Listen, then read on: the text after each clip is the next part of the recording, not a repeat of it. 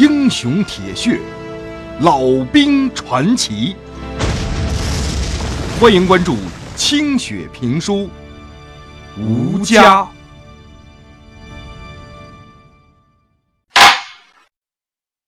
俗话说，榜样的力量那是无穷的，所以自打八路进村，又带走了板子村的不少后生，去当了八路之后啊，那些后生再回村里头来，就开始劝村里的同伴们都去参加八路吧，这八路跟国民党部队太不一样了。所以不少后生又都去参加八路了。那现在八路跟国军打起来，翠儿就特别的担心自个儿的男人老旦可咋整啊？老旦可是国军呐，那不会在战场上跟村里的后生们面对面真刀真枪杠起来吧？那可咋整啊？该帮谁呀？还好现在男人回来了，还成了解放军回来的，还当了官了。翠儿从来没像今天这么睡得踏实过。团长这官儿有多大，翠儿不知道，但是总觉得比咱们这村的村长郭平原大点儿吧。得知男人老旦已经被革命队伍改名成老解放之后，翠儿那简直欢天喜地。男人这13年的经历也让他非常的好奇。俩人睡到炕上之后啊，久别重逢是云雨一番。然后啊，这翠儿就摸着男人身上那到处都是的伤疤。摸到一处伤疤，就能问出一故事来。老旦也是不厌其烦，一一道来，把他这媳妇儿听得直后怕。可是孩子们听得挺来劲的。几天下来，孩子们就在这个陌生的满身疤痕的父亲面前，再也没有身份和拘束了。毫无疑问，自个儿的爹是个英雄。他们反复摆弄着那十几个凉冰冰的军功章，天天抱着老旦的胳膊问这军功章什么来头啊。老旦抱着俩大儿子天天打闹，不亦乐乎啊，甚至把通讯员的枪拿过来教给孩子们怎么开。俩兄弟就带着父亲的奖章，在板子村主要街道上大摇大摆的招摇，迎接着同伴们歘歘过来的那些羡慕的眼神儿。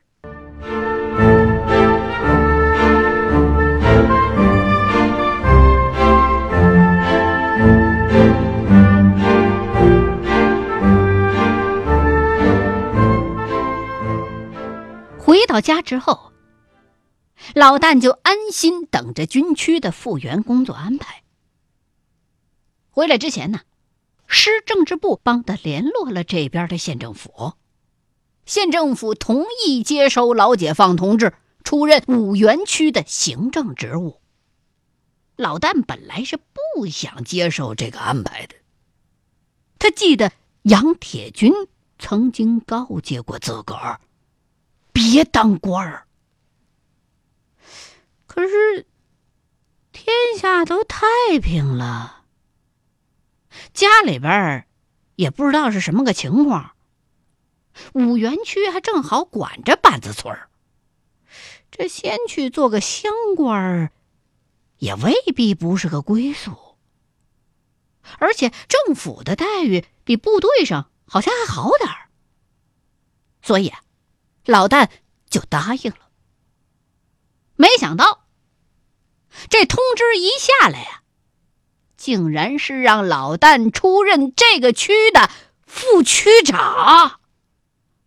老旦就有点作难了，自个儿带兵打仗是块料，可是当个副区长那可就不知道深浅了。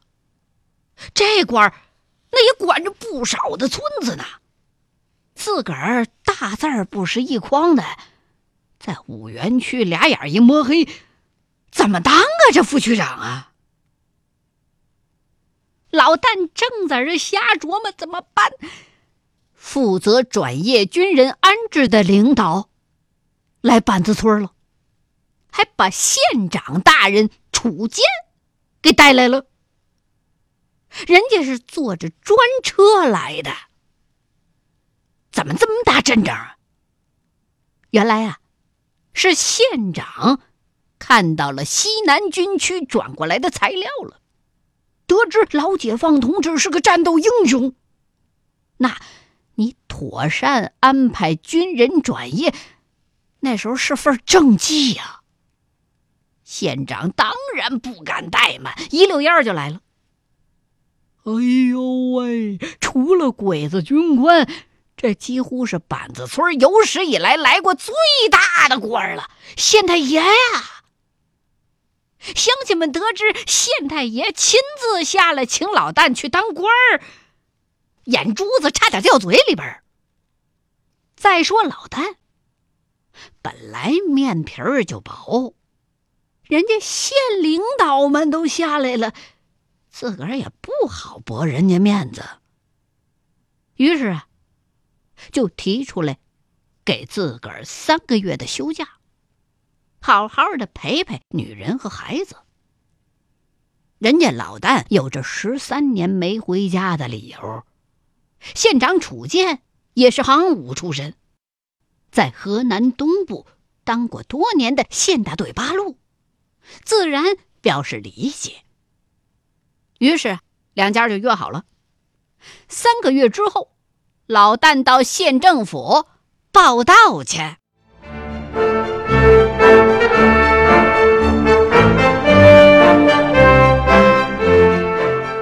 老旦要当官了，对于板子村来说，这又是一霹雳。当年那个任人都欺负的笨鳖老旦，竟然要一跃成为县里的干部跟区里的领导，妈羡慕死了。羡慕之余，不少人赌气，你说我这眼光都没到呢，早知道不如早早的跟着郭平原去参加八路去了。郭平原是给人家推车，那咱哪怕去给八路喂猪呢，还不比老旦你这半道被俘虏的改造的来得快啊？我早比你官大多了。自此之后，这团支书谢老贵和副村长谢国牙就成了老旦他们家常客了。每回来呀，还带点吃喝，一边跟老旦寒暄，一边挖空了心思找出当年的话题来。谢国牙每一回都要提到15年前帮老旦打的那副旅长，而谢老贵呢，则从来不忘念叨着10年前他给翠儿拎的2斤白面。他们那热乎劲儿啊，差点把老旦给烫成2级烫伤了。老旦心里边知道是咋回事，也承着接着不点破，而这2个家伙则以为是摸透了老旦的脾性。巴结老旦也是真的，实际上啊，却是担心老旦不乐意去当那县官跟区官，非得在这板子村当这驴多草少之地的村官。老旦要是成了村书记，那自己猴年马月能出得了头啊？所以啊，巴不得老旦高升呢。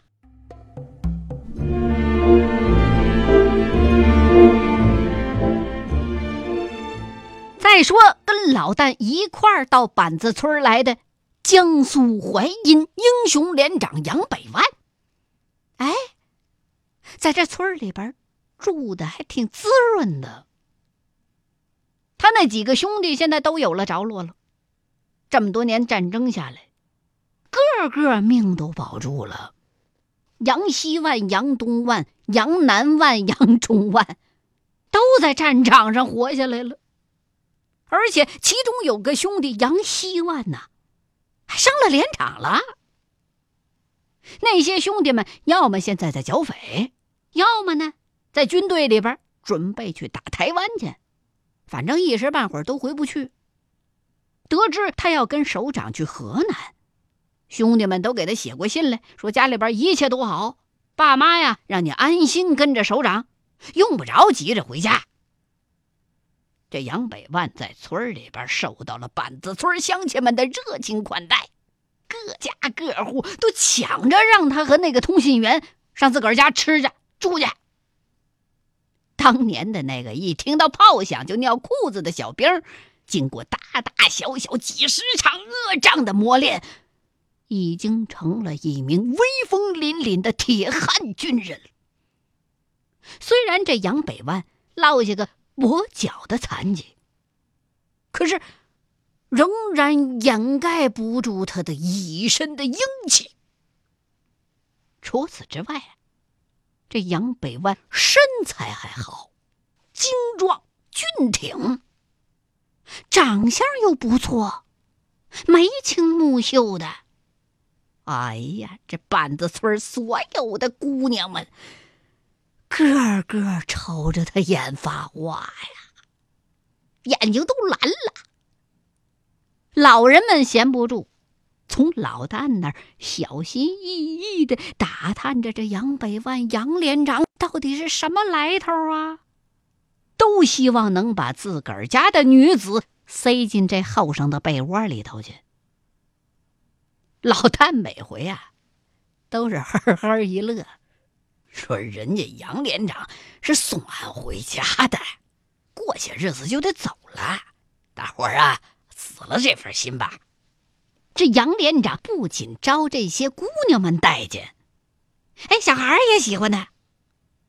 老旦的俩儿子有根儿和有盼现在有了新的榜样了，每天拽着一帮小孩磨着杨百万、杨连长，给他们讲战场上的故事。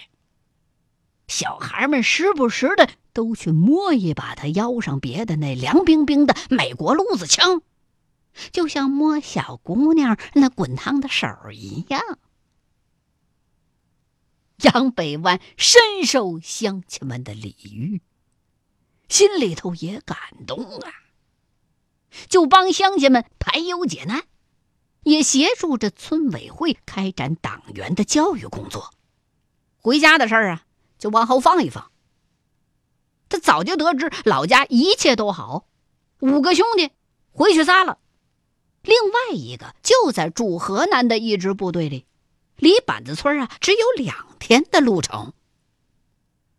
无牵无挂呀，杨百万待在这板子村里边，就拽着通信员，俩人在村口啊给村里边装了一喇叭。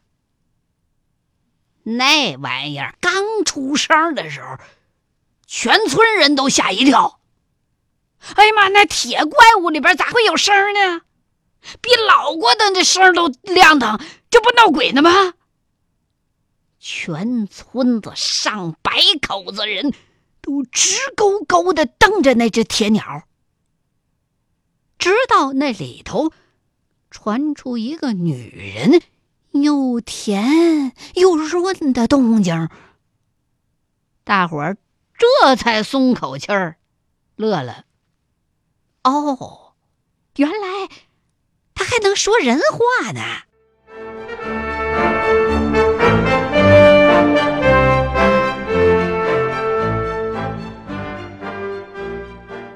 这2天啊，那大喇叭里边传出个什么消息呢？说东边出事儿了，是朝鲜那头。老旦心里边就有点慌，赶忙去问教书先生袁白。袁白先生无所不知，说是啊，那是100年前的高丽棒子啊，那个地界啊连着东北，几年前呢有一半归了朝鲜共产党了，另外一半就归给美帝国主义了。可是现在呀、美国人好像不老实，帮着南朝鲜打社会主义的金日成同志来了。那朝鲜半岛啊，一匹马就能跑个透透的，没几天这战争啊就会有结果的。老旦一寻思，那美国人不是什么好鸟，这么干肯定对社会主义朝鲜没安好心。可是这是另外一个国家的内战呢、党中央干嘛这么关注呢？他就问袁白先生，这什么意思？可是这个问题袁白老先生却讳莫如深，留给老旦一肚子的狐疑。然后那喇叭啊，每天还都喊说美国人派出10几万部队参战了，社会主义朝鲜退败了。老旦就感觉到事态严重了。杨百万也在关注着东边，担心部队会随时通知自个儿，也就迟没有离开老旦。果不其然，3个月之后，就在老旦刚刚接到县里边的上任命令的同时，他也收到了驻扎在河南的第38军某部的征集令。经西南军区某部介绍并推荐，第38军某部政治部审核，老旦同志请立即交接地方工作，即日起10天之内前往军队驻地报道。杨百万同志如仍未返乡，则随同前往，不得有误。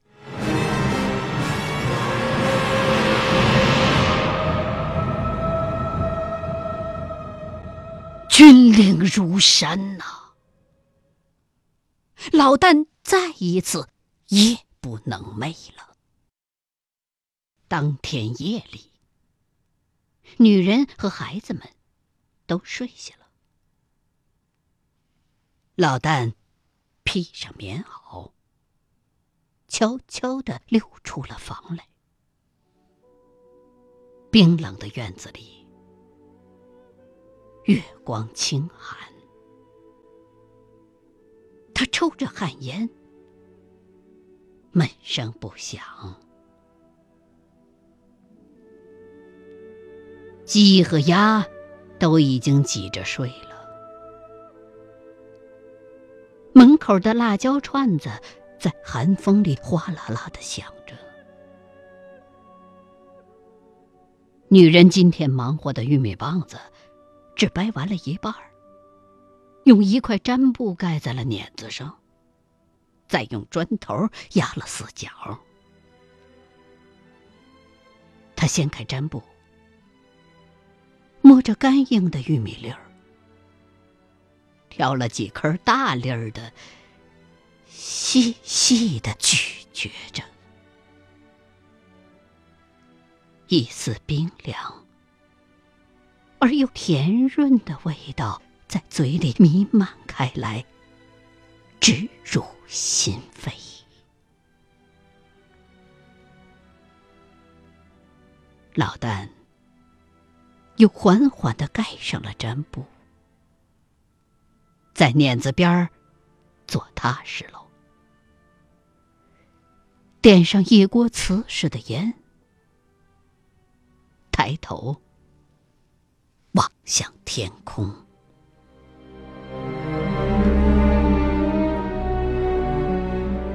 又是月朗星稀，月亮绕着一个轮廓鲜明的圈儿，像是一只巨大的天眼，看着大地。这跟岳阳城的那个夜晚是多么的类似啊！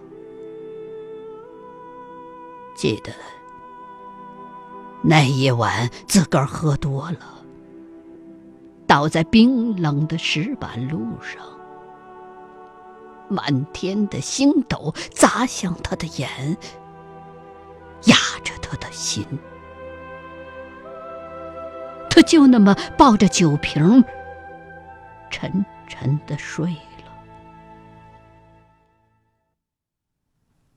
这里是自己家的院子，身边是下半年的存粮，耳边是女人隐约的鼾声。自己可以舒心地仰望那片寂静的天空了。可是老旦还是皱着眉，紧绷绷地想了许久。眼袋锅子上若隐若现的红光，一缕缕被冷风吹散的青烟，让万物知道，这是个正在思索着的男人。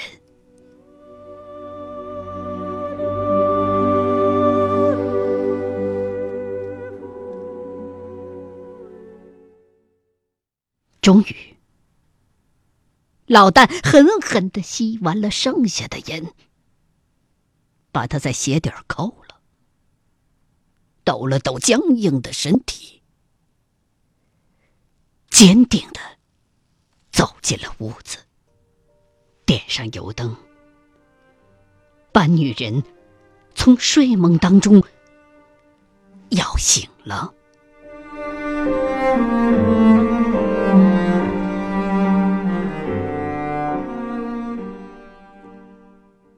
欲知后事如何，欢迎各位继续收听清雪评书《吴家》。